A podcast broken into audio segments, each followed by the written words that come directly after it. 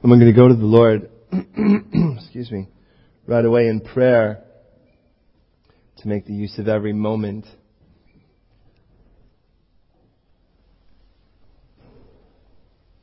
Please pray with me, would you please?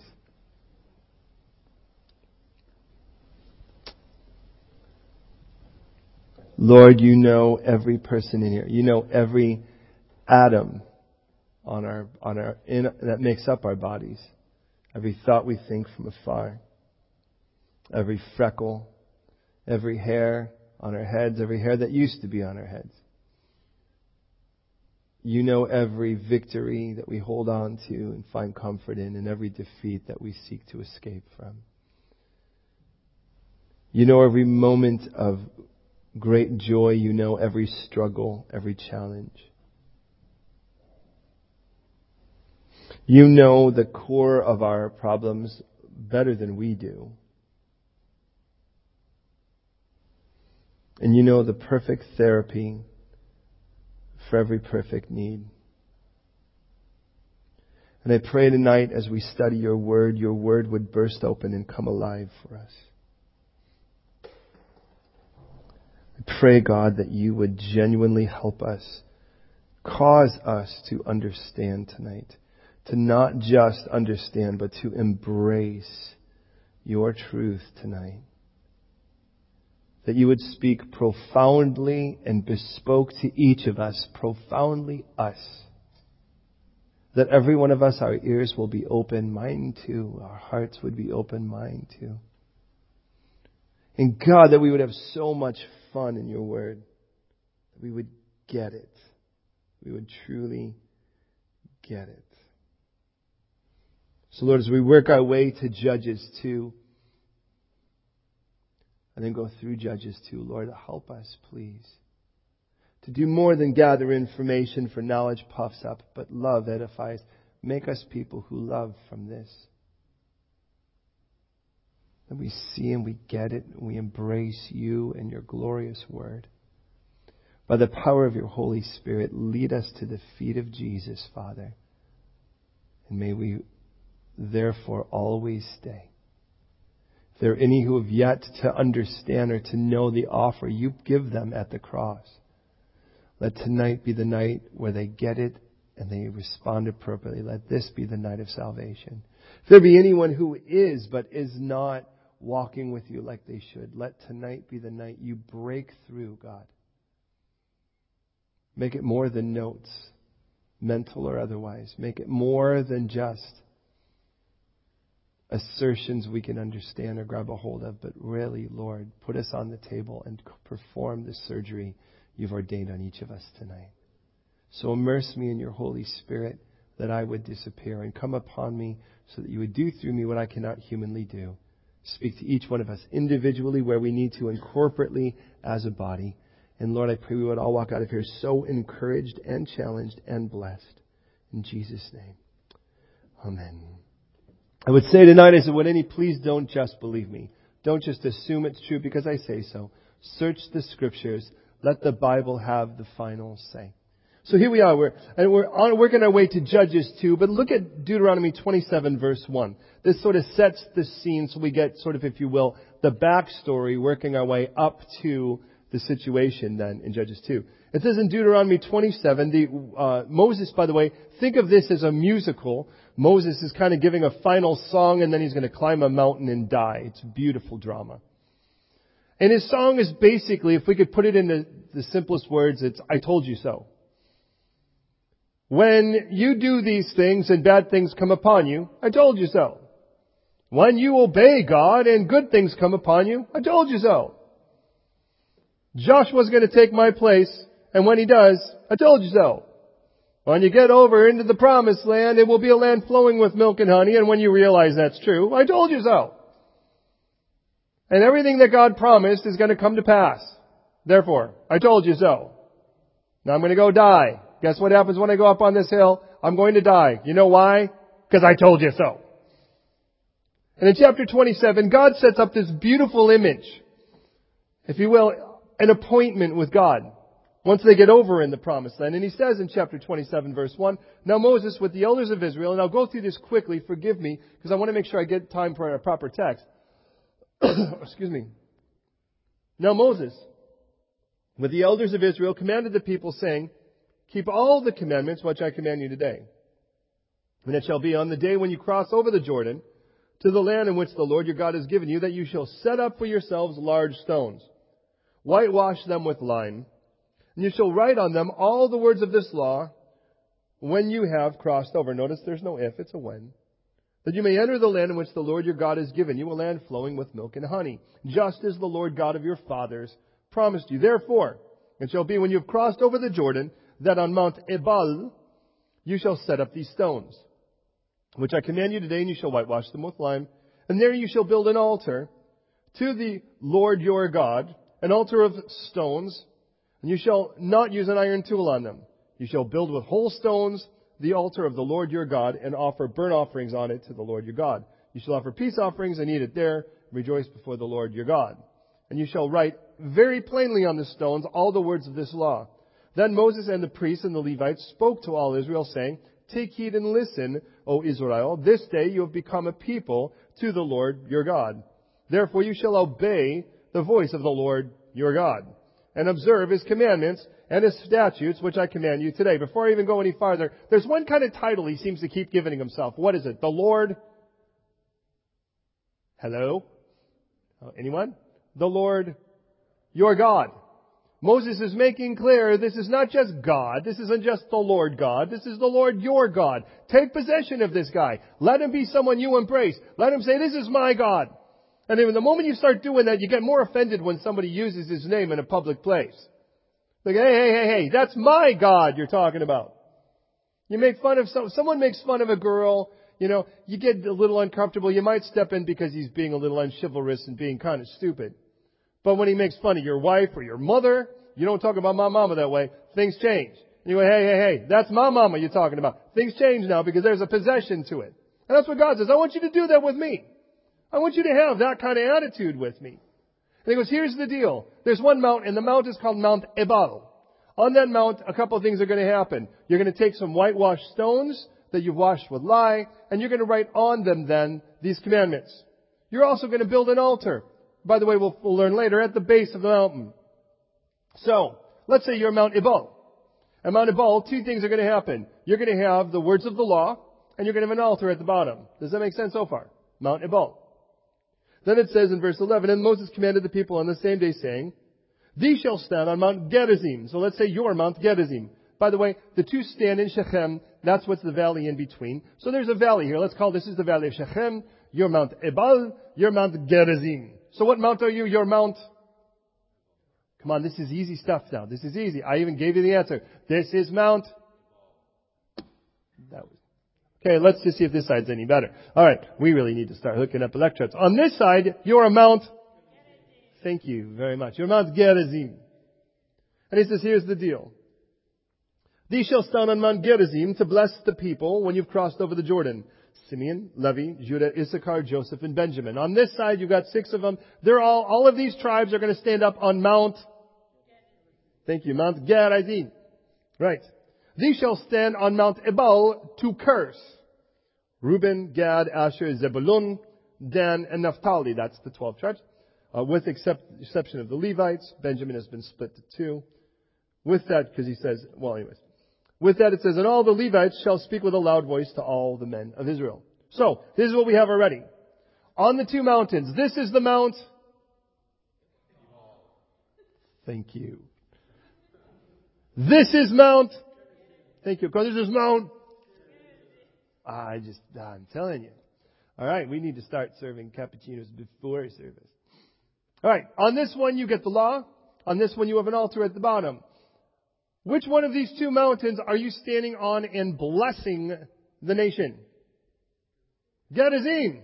Maybe that's why you guys are like that, right? You're like, dang it, how did I get Ebal? See, I'm just, forget it, I'm moving over to the other side. All right, now, so on this side you're going to stand and bless the people. Interesting, on this side, so this is the, the mount I was always moving over to the curse side. All right. Um, on this side, this is the Mount of Blessing. On this side, there's the law. On this side, by the way, that's the law they're going to break. And there's an altar at the bottom. I find it interesting. The place of the curse is the place of the broken law, but the place of the curse is where at the bottom of it is where the altar will take place. That is fundamental. Fundamental. And so this is basically what happens. Then from 13 roughly to the end of the chapter and then some, he'll basically say, if you don't obey, you're going to be cursed. And basically, let's put it, I'm going to put it in a really loose paraphrase. Basically, it'll go bad. And then if you keep disobeying, it'll get worse. And then if you keep disobeying, it will get worse yet. And then it'll be rotten. And then it'll be stinky rotten. Then it'll be dirty, stinking rotten. Then it'll be horribly dirty, stinking rotten. How bad does it have to get before you repent? That's your job. That's probably why you're so excited about it.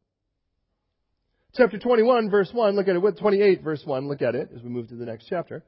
It says, It'll come to pass if you diligently obey the voice of the Lord your God, to carefully observe all of his commandments which I command you today, that the Lord your God will set you high above the nations of the earth, and all of these blessings shall come upon, come upon you, and I like this, and overtake you. I mean, have you ever thought about the fact that you could get jumped by God's blessings? I mean, I've, I, I, you know, you could think about getting jumped. We live in London. I know what it's like to think, oh, you could get jumped. But I don't know the last time I was like, yippee, I could be jumped tonight with God's blessings. God says, this is all I'm asking you to do. Follow me and obey me. Follow me and obey me. Trust me and obey me. And these blessings will come upon you and overtake you because you obey the voice of the Lord your God. Then from 2 through to 15, the idea is you're going to be blessed you're going to get blessed and you keep obeying, you're going to get blessed some more. And then you're going to get blessed some more. You're going to be blessed when you sit up. You're going to be blessed when you lie down. You're going to be blessed when you leave. You're going to be blessed when you come home. You're going to be blessed in your house. You're going to be blessed on your fridge. You're going to be blessed when you go out into the field and go, you're going to be blessed. For some of us, that means you'll be blessed and you'll never step in a cow pie for your whole life. You're going to be blessed, but you'll have lots of animals. You're going to be blessed in your business. You're going to be, and so people love to obey. They love to grab a hold of the promise without the prerequisite. Oh, God just wants to bless you. He wants to bless you. Oh, He wants to bless you. God wants you to obey Him. That's your part. His part's blessing you. The one thing God doesn't want to do is bless you in a way that keeps you from obeying Him. So, you, on this side, this is Mount Ebal. On Mount Ebal, what people are going to do then is you're going to say, look, if you don't obey, here's some curses. It gets bad, it gets worse, it gets worse, it gets worse, it gets worse. On this side, if you do obey, this is Mount Gerizim. It's going to get good. It's going to get better and get better and better and better. It's going to get good everywhere. No matter where you look, it's like, oh, look, it's happy everywhere. I mean, your life's like a good musical. Your life's kind of like a Shakespeare tragedy. You know, and he goes, he just keeps spinning. And the, and the point is, God wants to bless us, but he wants you miserable if you're running from him. So what happens then? Verse 15, it shall come to pass if you don't obey the voice of the Lord, your God, you shall care, to carefully observe all of his commandments and his statutes, which I command you today, that all of these curses will come upon you and overtake you. And then it's like curse, curse, curse, curse, curse. Now notice it's kind of like this. Don't do, you know, don't follow him and obey him, bad things are going to happen. No. If you do follow him and obey him, you're going to be blessed, blessed, blessed, blessed, blessed. If you don't follow him and don't obey him, you're going to be cursed when you get up. You're going to be cursed when you lay down. You're going to be cursed in your field. You're going to open up your fridge and it's going to say cursed. You know, which probably looks a lot like the word diet. Anyways, so it's going to just be salads. I'm just kidding. Sorry. Um, you're going to be cursed when you turn on the radio and it's always going to be the songs you hate. It's, you know, everything you do, it's like everything's going to be horrible. And the purpose isn't to make you horrible. The purpose is to show you that life really is hell without him. So he says, we have a date, right? That's the deal. Chapter 30, look at it with me. We're almost, we're almost to our point. It says that in chapter 30, just so you see what happens with all of these nasty curses, verse 1. Now it shall come to pass when all of these things come upon you, the blessings and the curses which I've set before you, and you call them to mind among all the nations in which the Lord your God drives you. And you return, I'm sorry, and you call them to mind, and says, and then you return to the Lord your God, and obey his voice, according to all that I command you today, you and your children, with all of your heart and with all of your soul, that the Lord will bring you back from captivity, have compassion on you, and will gather you again from all the nations and where the Lord your God scattered you. And if any of you are driven out of the farthest parts of heaven, to the farthest parts of heaven, from there the Lord your God will gather you. In other words, it doesn't matter how far you're scattered, God can find you. And from there he'll bring you. Then the Lord your God will multiply you to the land in which your fathers possessed, and you shall possess it He will bring you in. You'll possess it. He will prosper you and multiply you more than your fathers. And the Lord your God will circumcise your heart and the heart of your descendants to love the Lord your God with all of your heart and with all of your soul that you may live. Also, the Lord your God will put all the curses on your enemies that hate you, who persecuted you, and you will obey, again, the voice of the Lord to do all of his commandments, which I command you today. So God sets up this appointment. It'll take place, by the way, in Joshua 8 once we get into the promised land. But as the younger generation, and you know you're kind of going to go in, you know sooner or later we're going to have this event. And I would probably imagine there's probably some bickering because they're people. There's some people on one side going, ha ha ha, you're going to be on Ebal doing the curses. And, you know, they'll be like, ha ha ha, when I'm doing those curses, I'm going to be looking at you. Right? I mean, there's, you know, you kind of get the idea. And the priests are going to be in between. And they're the idea of it. It's like there's this valley of decision. And you're going to stand there. And here's the deal. God says, look, I'm making promises. I'm making a covenant. This covenant goes two ways. It's not just one way. The covenant on this side is if you trust me and obey me, I'm going to bless you. Now, that doesn't mean you get what you want, but you will get better. On this side, if you don't want to trust me and you don't want to obey me, well, then these curses are going to come upon you. But ultimately, for the purpose that you will finally say, All right, enough. I've had it. So we finally get into the promised land. And when we get into the promised land, remember those stones? Well, we did a few things with stones. Matter of fact, the book of Joshua is all about ten stone monuments. And the first of them, we took these stones out of the Jordan River because the river was stopped. The Jordan was stopped at Adam beside Zaretan. And that's really important because Jordan means flows from judgment, right? Adam means man. The Zebatan means their distress. And Joshua, the Hebrew name for Jesus, stops the flow of judgment at a man beside their distress. That makes sense. So we finally cross in, we get into the promised land, and what's the first place we set up camp? A place called Gilgal. Gilgal wasn't named that when we got there, because I don't know if we'd want to actually be there if we knew what it meant. And ultimately what happens is when they get there, it becomes the place of consecration. We set up camp there, and when we set up camp there, the generation circumcised. Because in the wilderness, they were not circumcised. And God knows, Joshua knows, if we're going to go into battle, our hearts need to be circumcised, and we're going to make sure these men are set apart unto God the right way. So every whatever we do in every time I look at Gilgal, I always think that's the place where we set apart our hearts to God. When you know the story of Saul, the, the predecessor to King David, Saul, when the, the, prophecies were made about him, ultimately he said, when all of these things come upon you, and I can develop that, but, but for when all these things come upon you, go to Gilgal. And I get it. God's like, I put a really great calling on your life. Now consecrate. When all of those things come and you go, whoa, God really meant what he said, then get over to that place of consecration and get your heart right with God. Interesting. Saul becomes a guy with a great calling but no consecration. Do you know people like that? It's like you watch them and they're so gifted, but they're just not willing to really set apart their heart to the Lord like they should. And the sad thing is, is you get confused at first because you still see God use them. The reason God uses them is to remind them, first of all, that there is a need for consecration, but also because He loves the people around them anyways. And the Word of God is still the Word of God. The Gospel is still the power of salvation. I mean, truth be told, unbelievers could use the name of Jesus and crazy things can happen. We see that, by the way, with the seven sons of Sceva. Now, here's the point of it. we went in, we set up this stone monument. The stone monument is where we took these 12 big stones from the river and we set them up and said, remember when God did that really cool part the river thing? Kind of like the Red Sea for that older generation. We got our own cool little one. We got the Jordan going. And here's our, there's a monument there. Then we went and we circumcised the guys. And then when after everyone was healed, we're like, let's go and fight these battles. Let's go take the land. And then we get to chapter 8. And what happens in chapter 8? All right, you guys, now that we've taken the middle, and I think that's interesting. They took the middle area, they started taking the area ultimately where they will be available to set this up. And as they set it up, what happens? Okay, you guys, let's do our deal. God told us to do this. Joshua's like, look it, I'm going to hold my end of the bargain, and here's the end of the bargain. You guys get up on the hill. You guys get up on the hill. Levites, you kind of can stand right here. Okay, you ready? Okay, you guys go. Okay, well, you're cursed. If you don't follow, you're cursed. If you don't follow, you're cursed. If you don't trust and obey, you're going to, you're going to be cursed. Your life's going to get miserable. All right. And by the way, it doesn't just say your life will be miserable. It says God will make your life miserable. That's His promise. He loves you too much to not.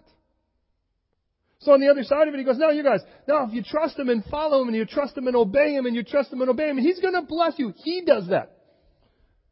And the valley of decision in between is the place where you say, now, which mountain do you want to live on? Which place do you want to, which hill do you want to climb? Yeah, but it's a, it's an uphill climb. They both are. Here's the good news. The one where the curse was, God knew that at the bottom of it was a place of total sacrifice. Because that's the story of Jesus.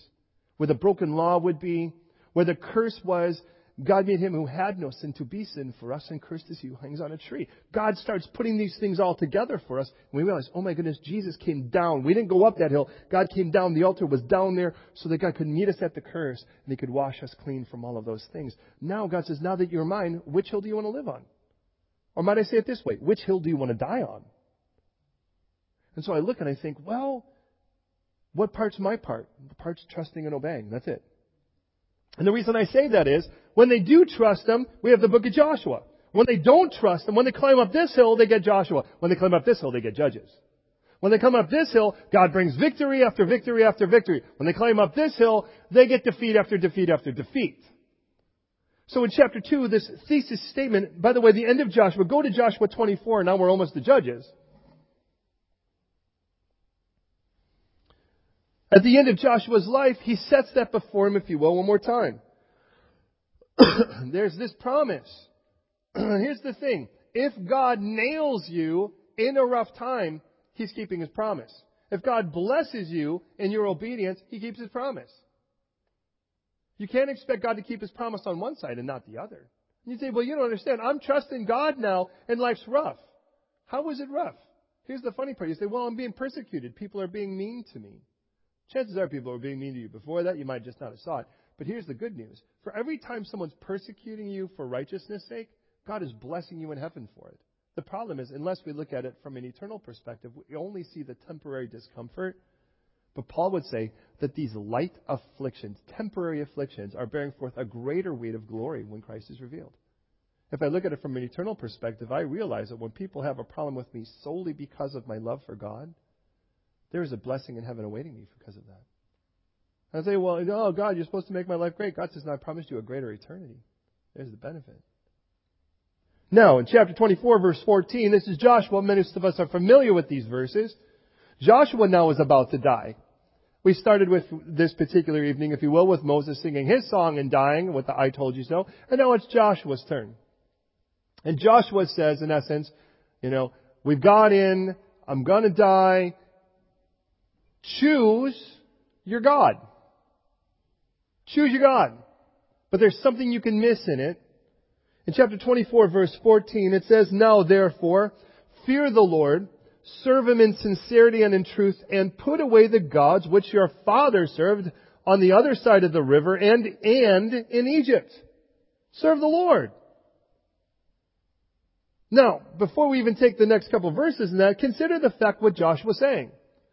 Joshua is aware at his death that people have gathered gods. They've gathered gods from Egypt, which amazes me.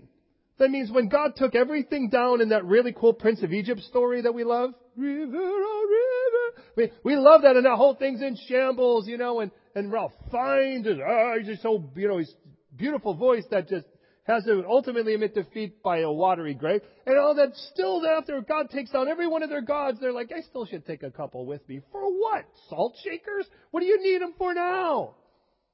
But what's even worse than that is as they've been traveling in the wilderness, they've grabbed a couple souvenirs on the way there as well. And Joshua looks and he says, Hey, you guys, Remember what God said? Remember when we did that whole Joshua 8 thing where we stood on the two mountains and God said, keep, obey me? What's the one thing more than anything that could be disobedience? Of all the disobediences you can do, what's the greatest of them all? Serving another God. Turning your heart to another God. And he looks and goes, you guys, I've made my decision. You need to get, get rid of your gods. Get rid of your gods. Now, what is that? What's a God? What's an idol? Anything that takes the place of what only God can rightly do. Let me say it again. Anything that takes the place of what God can rightly do. What can God rightly do? Can you imagine what you say when you say, I need to have a mate because that will complete me, when it tells us in, in Colossians that you are complete in Christ? But if I don't, I will be alone. Could you imagine Jesus died to be with you and you're going to say that? No, look at, you would say, well, that's easier for you. You're married. Hey, listen, married guys do that too. I don't. By the way, I'm not going to do that. The point is, the peace, the joy, the hope, the love. Where are you going for that? What's your default when tough times come? Do you turn to Him in prayer? Or do you run to the bottle? Where do you go? And Joshua looks and he goes, Look at, I'm not going to be here to babysit you guys anymore. You're going to need to put away your gods because you're not going to get any farther than this. If this is what you're going to do.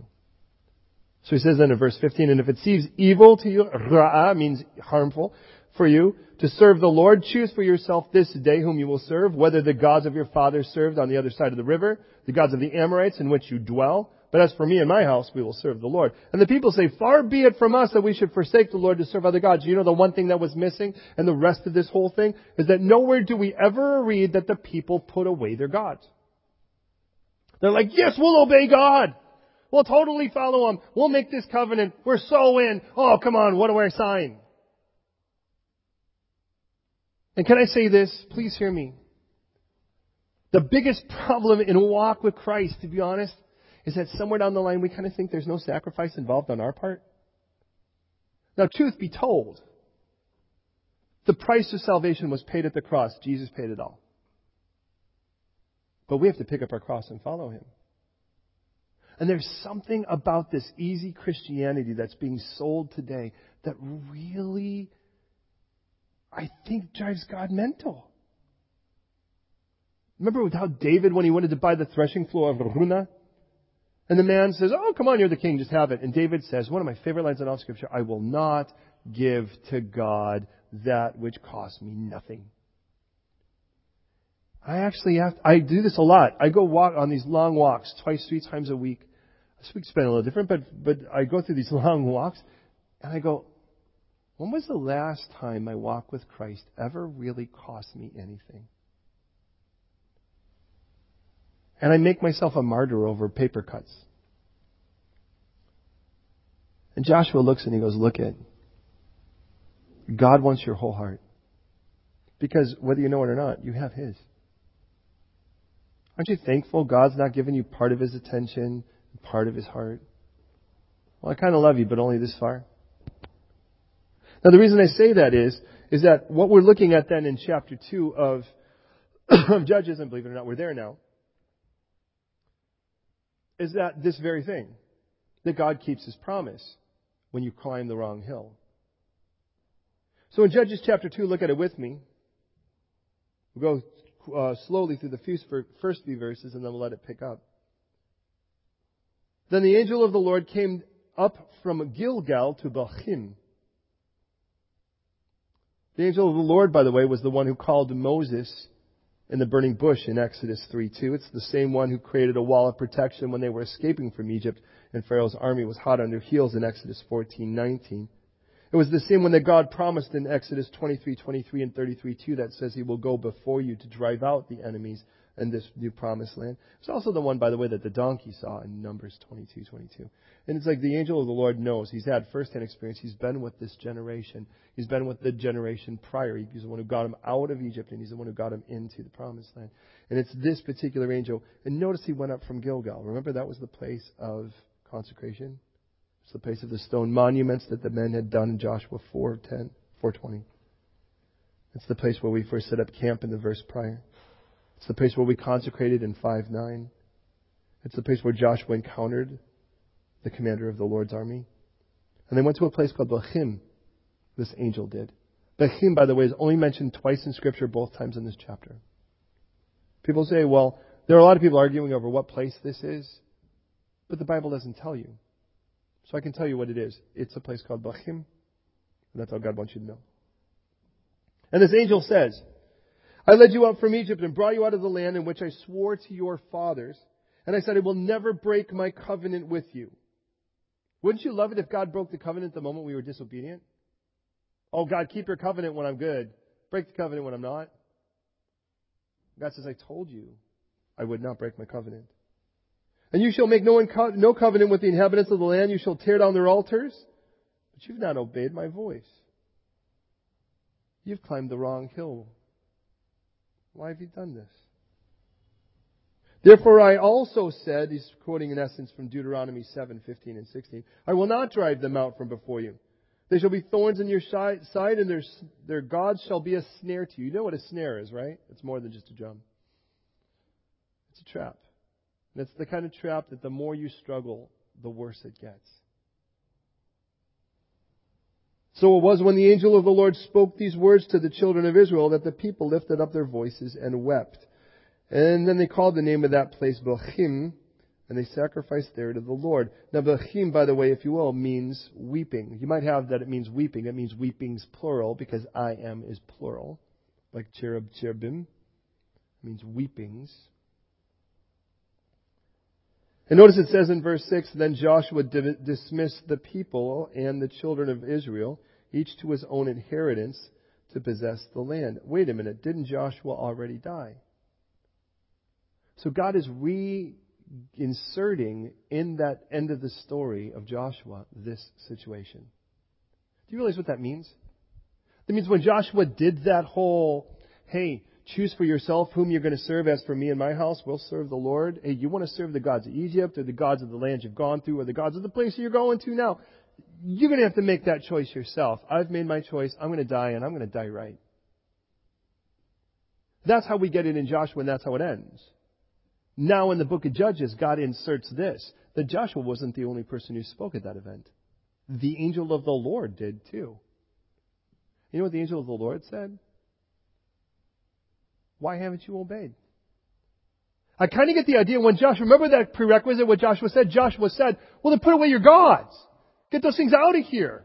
Those things don't belong here anymore. If this is my house, if this is my temple, I don't share. This isn't, this isn't like Baha'i. This isn't like this, the saintly salad bar. This is either all me or not me. Now, if you think that that's unfair, see how it works once you get married. Now, maybe you're kind of like ladies that you'd be like, you know what's cool? I don't mind actually sharing some guy and I, I could be like Miss Tuesday. You know, he can have seven wives or something like that. Well, you know, I'm not into that. Like, one's enough. And there's no doubt, my wife, man, I'm more than enough for my wife. And when you married, it wasn't like you, you when you want to get married, you, or if you are, you, you, you didn't stand there and go, well, you know what, you can have part of me, but I'm going to still give a part to someone else. That doesn't work. So is it unfair for us that God would say to us, hey, I want all of you because I love you and I want this to be a seriously intimate relationship. And it can't be intimate if we're doing this on a timeshare. So Joshua says, put away all those other gods. Look at, you're getting married to this God. This God loves you and he wants to wrap his arms around you and he doesn't want competition. And the people go, yeah, yeah, yeah, that's exactly what we're going to do. That's right, that's what we're going to do. We're going to be right with God. But they don't address that issue. and then the angel of the Lord shows up. When was it? Then? There? We don't know. But somewhere right before Joshua dies, and you can see the angel then kind of popping in after and going, hey, hey, hey, remember what Joshua said? That he'll kill your gods thing? What's up? You had time. Joshua gave you this beautiful speech. I mean, it's going to be on people's walls until the Lord comes back. We're going to wear it as shirts. We're going to get it on our wallets. We're going to get it as screensavers. We love that as for me and my house thing. Usually when you get married, it's one of the first things you shop for in a Christian home. You don't even know how profound that beautiful message was. And yet in all of that, why haven't you gotten rid of your gods yet? Really? You heard him and you said yes. You heard him and you nodded and you're like, I'm in, I'm in, alright, I'm good. Then you went back and you signed your contracts and you did your thing and you became a member and you did whatever. You never did the one thing God asked about, the one thing He demanded, which was to give your heart over. You ever see that in a marriage? It's like they stood at the altar and it was pretty, man. She had the beautiful dress and he had the lovely tux and it was cute. The guys did their thing and they, they played something with the ring and ultimately he had it. And he said these beautiful flowery words of vows and she said these beautiful flowery words back and he lifted up the veil and they kind of sucked face there in front of everyone while we all applauded. And it was so beautiful and it was so precious. But somewhere down the line the guy just never gave it all or she just never gave it all. She always kind of held back a bit. And you watch and it's like it's a fight and it's a fight and it's a fight because someone keeps just going, please would you just love me? And they're like, well I am loving you. And they're like, not enough. And you're like, how much is enough? You say, all of you. I don't want you holding out on me like this. Because I'm not holding out on you. And this angel goes, hey, hey, hey, what's up? How in the, how in the world are you still holding on to this? God's like, I'm not holding on to anything but you. Well, if that's the case, it's like, I will keep my promise. I promise you, if you want to climb the wrong hill, you're going to pay the price. You want to do that, I'm not going to drive them out. And what God shows us is that the only reason why my life isn't totally ransacked is because God's been protecting me anyways. There's the rough part. So, we see Joshua pass off and we see the product of that. Verse 6 And when Joshua dismissed the people, the children of Israel went each into his own inheritance to possess the land. So the people served the Lord all the days of Joshua and all the days of the elders who outlived Joshua, who had seen all the great works in which the Lord had done in Israel. They had some form of personal relationship with God's great work. Now Joshua the son of Nun, the servant of the Lord, died when he was 110 years old, and they buried him on the border of the inheritance of Timnath Heres, on the mountain of Ephraim, because he was an Ephraimite, and the north side of Mount Gaash. And when all the generation had been gathered to their fathers, another generation arose who did not know the Lord, nor the work in which he had done for Israel. Please hear me now as we start to see the downward spiral of compromise.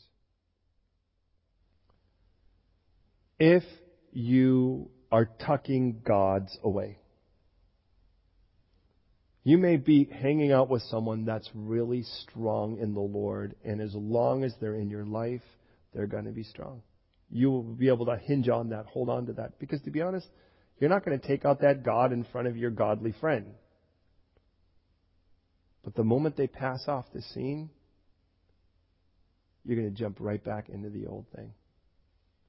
Because you have it tucked in your house already. You have it tucked in your heart already. You have it tucked away already. And that's the problem here in Judges.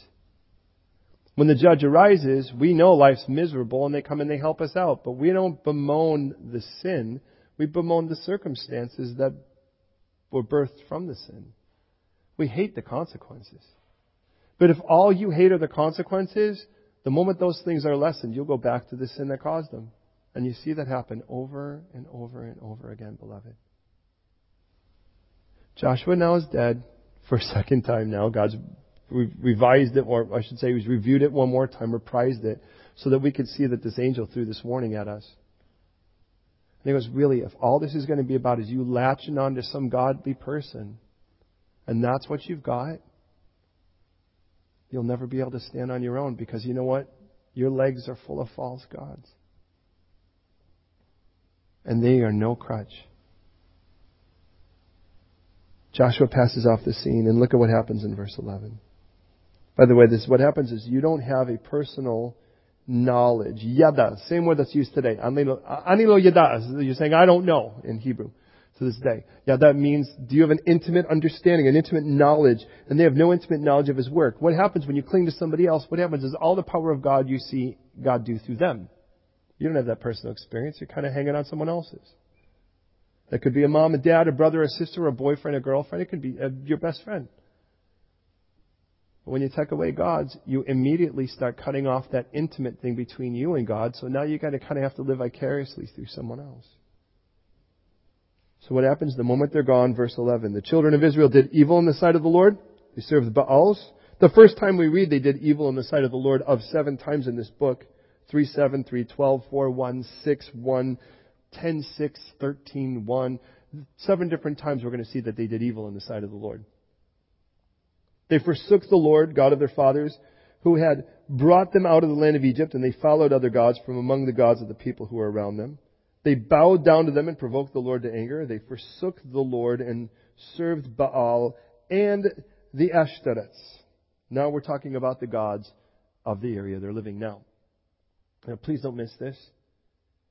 When this started, what happened is God was an addition.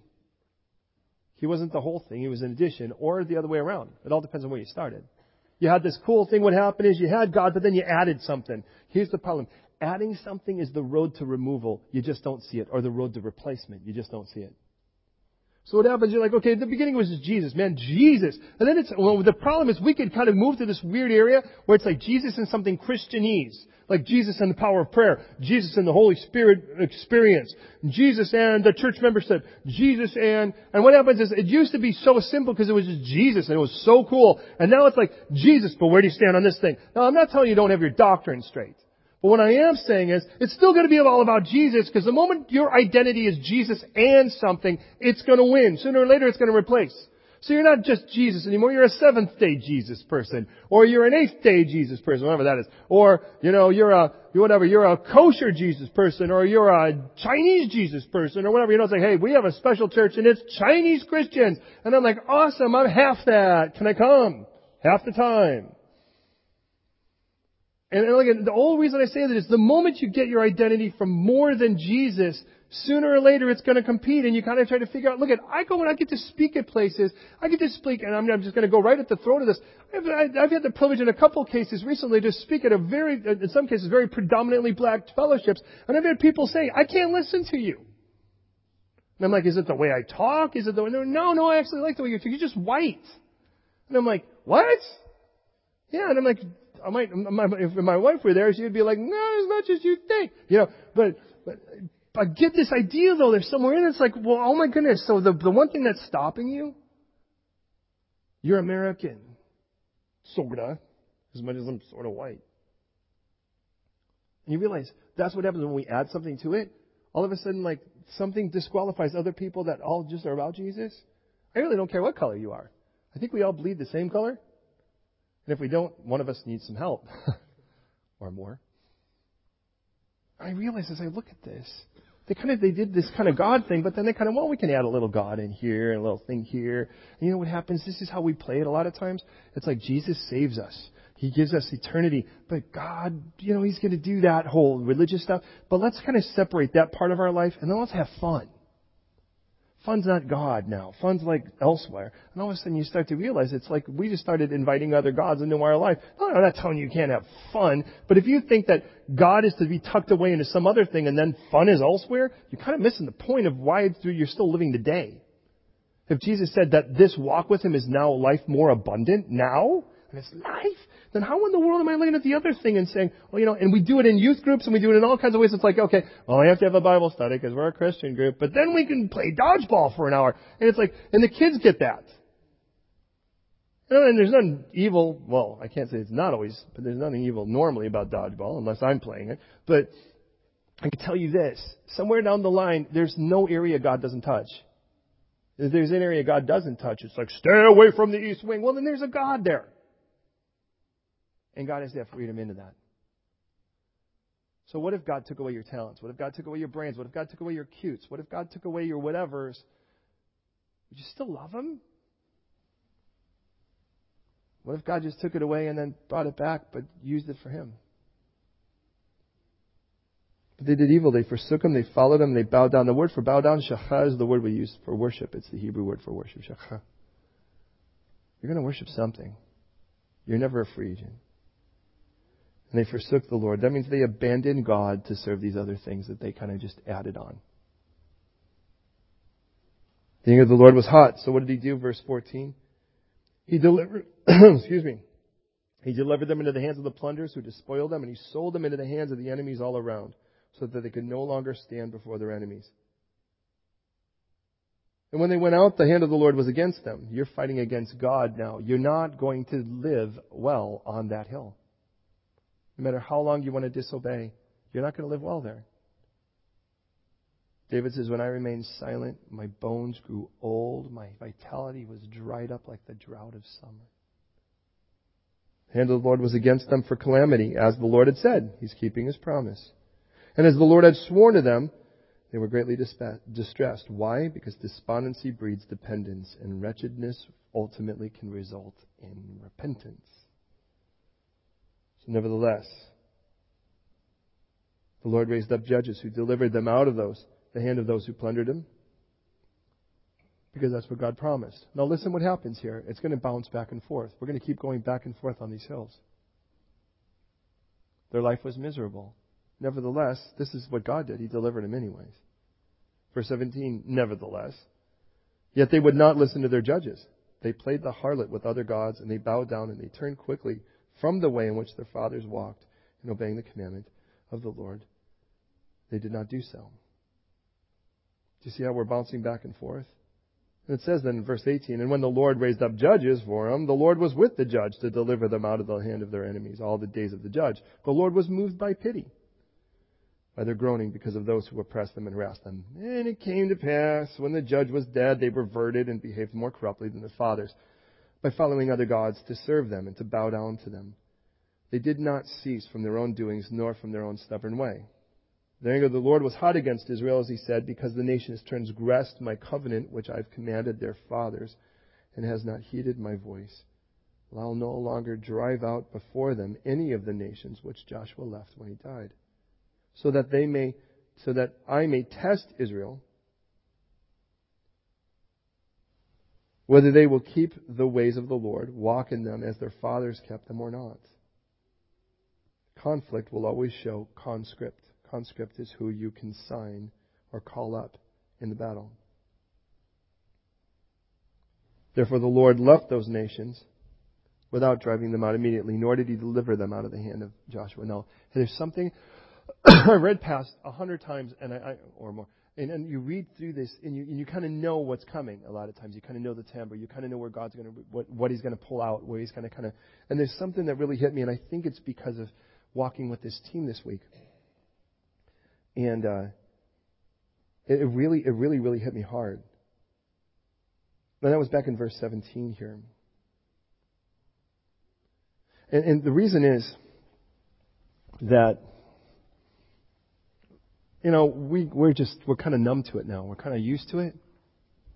But you kind of know when you're going to walk by Chinatown or in Soho, there's going to be those open doors with the, the signs, and, and you know what they are.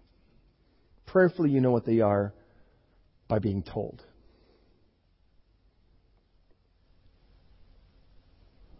But we've had the privilege of being able to minister to some of these, these ladies and a couple of the men. And you sit and you talk to them. Most of the people who we've met so far have been people who have volunteered for their position. Now, not everybody has that story, of course. We're very aware of that. But they start out, there's someone's daughter. There's someone's little girl. Perfect and pure and happy and innocent. And something drives them. Now, now, granted, we can agree that sometimes, again, it's they're completely kidnapped, they're completely taken against their own will, and horrible, unhumane, inhuman, unthinkable things happen to them.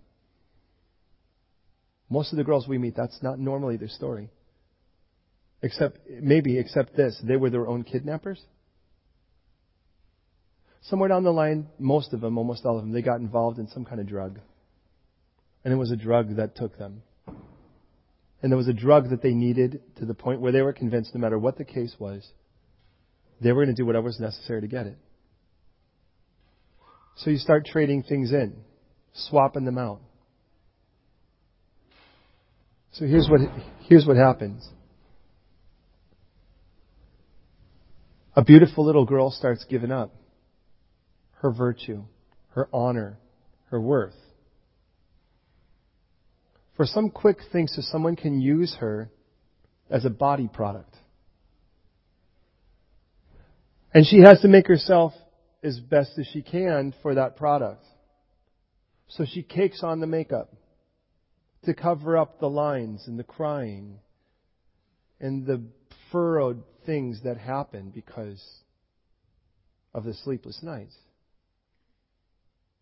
And she wears a lot of perfume, sprays a lot of anointing stuff all over her because she doesn't want you to smell the last guy that was on her. And she has to get loud and she competes with other gals. 2,000 years ago, they didn't just sit up in a room, they went after him. And they competed with other girls, much like you might see in a place like Chicago or Detroit. There were territories, and they were very territorial, and they fought over it. And what was interesting is the guy was nothing to them as much as they were nothing to the guy, but a quick moment to get what they wanted. And in the end of it all, she got her thing and it made her worse. And you know the tragedy because by the time you meet a girl that's been in that business for a while, you really kind of meet somebody that feels like they don't have a soul anymore. The part we forget is it isn't that you have a soul, you are a soul. You have a body. But you learn to kind of shut yourself off. You, you kill yourself. It's like internal suicide to survive. And what you do is you just, you've gotten to the point where you would do anything for anything to get your thing. And the only reason I developed this at all, because we don't think about it anymore, is that's how God looks when we walk away from Him. And the moment that I saw that, I, I, I, to be honest, it's affected me all day. Because I, I mean, I, I, because of growing up the way I did, I look at homeless people and I'm still amazed that I'm not one. I look and I think, but for the grace of God, that should be me. And the people that I knew were mostly people like that. Those were the people I knew as a kid. So I've always kind of looked and saw them as people, but people that were really, really damaged. And I just can't imagine God looking down. And what, what does he see? You know what he sees? He sees us cheapening a beautiful, perfect, innocent thing. And he sees us kick on the makeup. We do that through good works. And now I've prayed more and I've said more and I've done more and hey, I'm good now. Just like, like Saul, right? When he had not killed all of the, like not finished the job he was supposed to do and left King Agag and he's like, I've done everything. I've really done everything. And, he, and of course Samuel's like, what's the sound of these sheep bleating in my ears? And he has to pass the buck to someone else. And you know how that is. You cake on the makeup because now you're furrowing lines in your face and you can't look someone in the face anymore because to look someone in the face you'd have to tell them the truth. But you can't even look yourself in the face anymore. And you look and you're just like, oh, you know, I'm a Christian. But you're not even looking. You don't want to see that. You don't want to look and go, man, it's awesome to be a Christian. Because now you're just kind of playing the game. So you take this stuff on and then you cover yourself with other stuff because you really don't want the smell of these other things on you. And praise songs now become depressing songs. And dreams about God and about desiring to become like Him. It's not just, a, really, it's nothing like that anymore. Why in the world would he want a prostitute? And God looks and he goes, These people, they volunteered to become whores. That's what they did. Because they were married. And they were still under their father's roof. And they left them. He uses both metaphors. So a girl leaves the comforts and protection and provision of her father to run out there and say, I'm going to do this myself. I'm going to make my own rules, and this is how I can do it. And God looks and He goes, Do you even see what's become of you? I remember that one time when I'd come back from tour, I was 19. And I came back, and one of the girls that I had known well as a kid, we'd gone to school together. And I saw her on the street, and I didn't recognize her at first. She was somebody that I really thought was really cute when I was like 10. And then you look and you're like, oh my goodness, what's happened to you? Do you even see what's become of you? This is not at all what I could ever have dreamt would become of you. But you realize this is how God feels about it. And how do I know how He feels about it? Because He gave us a whole book about it called Hosea, which, by the way, you're probably aware of means salvation. Couldn't pick a better name for this particular story. And the guy goes and he marries a whore. And he gives her every reason to stay. He covers her in love and affection and gifts, protects the house, but she runs out and goes whoring anyways because that's what she wants to do. And sad as it is, she probably felt more free there. And finally, he goes back, brokenhearted and buys her for half the price of a slave. What's half the price of a slave? Who do you buy for half the price of a slave? Who's left at that price? Like you know you're in trouble. Back when they had CDs and you find your CD in the one pound bargain bin, you know your band's not cool anymore. And that's not even remotely close to this. But that place where you realize these are bands at best that nobody remembers. A broken, used thing. But he doesn't just leave it there. He says, Listen, Hosea, now you know how I feel. But he lets him know that's after getting her, too. Here's the difference I never stopped loving her. I never stopped wanting her. And the crazy part is, then I get to Ephesians, and now we're almost done. In Ephesians chapter 5, this is what he tells us Husbands, love your wives as Christ loved. Past tense. That points to an event. Christ loved the church and gave himself for her, that he might wash her in the water of the word, that he might present her to himself a glorious church, having no spot or wrinkle or any such blemish. God says, Let me tell you what I do with my church. And then he says to every man that's going to get married or is, This is how you represent me. This is the role you get. You love them like I loved. Well, that points me to the cross. So what do I do? I crawl into her world. I die there to give her life. That's what I do. And what do you do then? Then I want to wash her. Why would I need to wash her? Because she's dirty. Why do I need to wash me? But that he might present her to himself. A glorious church. Without spot, blemish, or wrinkle. The end result is that this groom takes his bride by the shoulders, sanctified, sanctifier, sets her apart from every other woman, and says, You're perfect. You're perfect. No spot, no blemish, no wrinkle. You're perfect. Could you imagine God saying that to you? Could you imagine God and you going, But you don't understand. I've been unfaithful.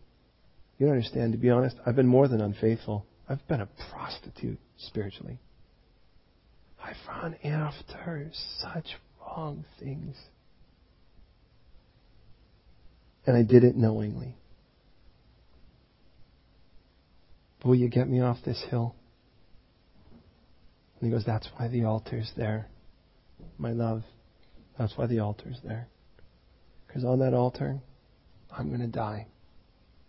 And my blood is going to wash you clean. And my love is going to cover you. And I'm going to make you and make you and make you a new creation. Because it doesn't just say whoever came to Christ became a new creation. It says whoever is in Christ is a new creation. Let me ask you a question. Are you in Christ? Are you? Are you in Christ right now? Then you're a new creation. Let me ask you another question. Are you in Christ right now? Then you're a new creation right now. Are you in Christ right now? You're a new creation. Why does he have to keep making us new creations? Because that's the only way we're going to stay clean. That's how much he loves you. And that happened at the cross. The cross said, I paid for it. The resurrection says, now you've got a new life. You're a new creation. So let me ask you a couple questions. One, have you said yes to that gift? Have you accepted that gift? Have you accepted the gift of Jesus Christ? He's dropped the knee. He's paid the price. All that's left is giving him permission to completely ransack your filth and make you brand new. If you have, let me ask you, how familiar are you with this hill? Are you there now? You know the problem is? A prostitute can cover a lot with paint. And so can you. You can play the role. I could, you could convince me. You don't convince him. And look, I, I want to pray, but I don't want to just run into prayer as much as I'd like to. I want to take a moment first and let God's Holy Spirit speak to us specifically, individually, right now.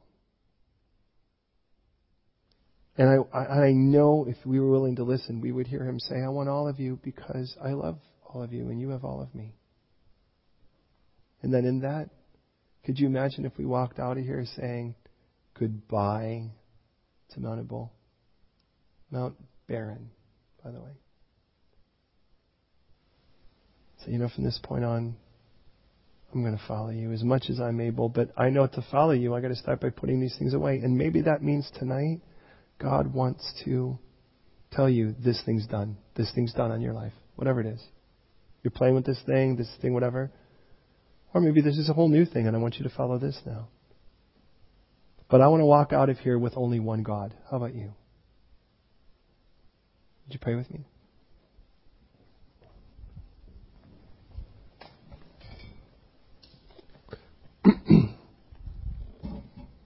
Lord, tonight we've taken a look at something quite serious.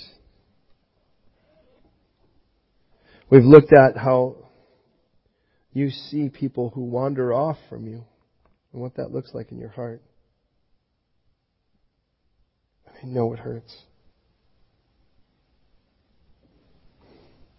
And I know in the end of it all, Lord, that what you leave then is battles. A compromised life leaves a place of weeping where there should be worship. And leaves a place of, of battles where there should be rest.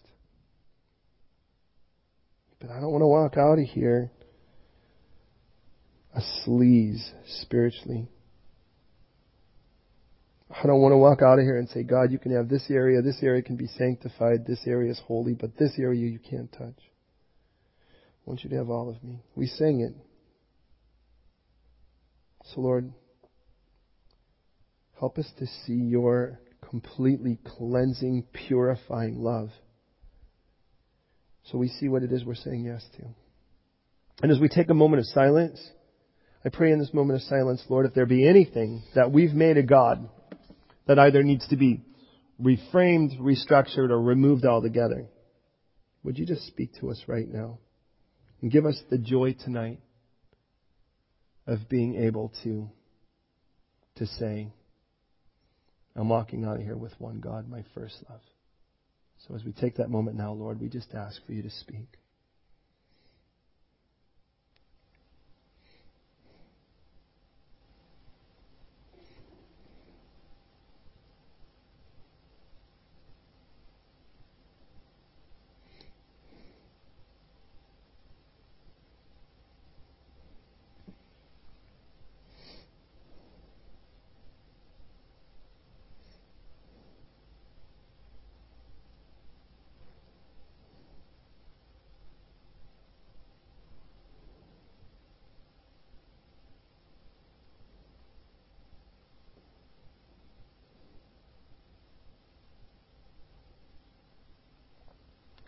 Lord, if there is nothing that we've heard, then may we continue just to walk completely in surrender to you. Lord, we gladly relinquish any and everything that we would call you the Lord, our God. Not the Lord, one of our gods. And tonight, if you've not accepted the gift of Jesus Christ, or tonight you just want to renew those vows with Him, I want to pray this prayer and I ask you to listen. And at the end, I ask you to give a confident, resounding amen. And what you're saying is, I agree, let these be my words. And here's the prayer God in heaven, I'm, I'm so in need of you. I am filthy and I'm broken. But you want me anyways. And I'm tired of living this life of misery and emptiness, of shallowness, behind painted faces and pretense. And tonight, I say yes to this gift of Jesus Christ at the cross to pay for all of that. And yes to his offer to make me a brand new creation with him as my Lord with Him as my architect, with Him as my builder. I hand myself over to you and I ask if this is all true, then do it, please. Wash me completely. Make me yours. I surrender myself to you completely. Become my God, please. I acknowledge Jesus' death for me on the cross. Just like Scripture promised on the third day is resurrection, and now I say yes to that offer. Cleansing and redemption and lordship. He's mine now.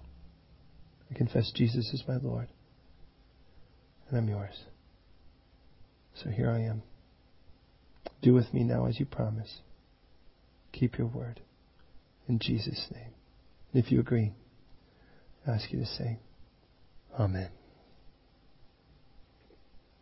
So, Lord, give us that restored joy that David had when his sin was relinquished. That tonight we would walk out of here single hearted, celebrant, and abounding in joy, just like you promised. In Jesus' name. Amen. Beloved, thank you for the privilege of being in the Word with you and for the honor of being your pastor. Now, go be a blessing for each other.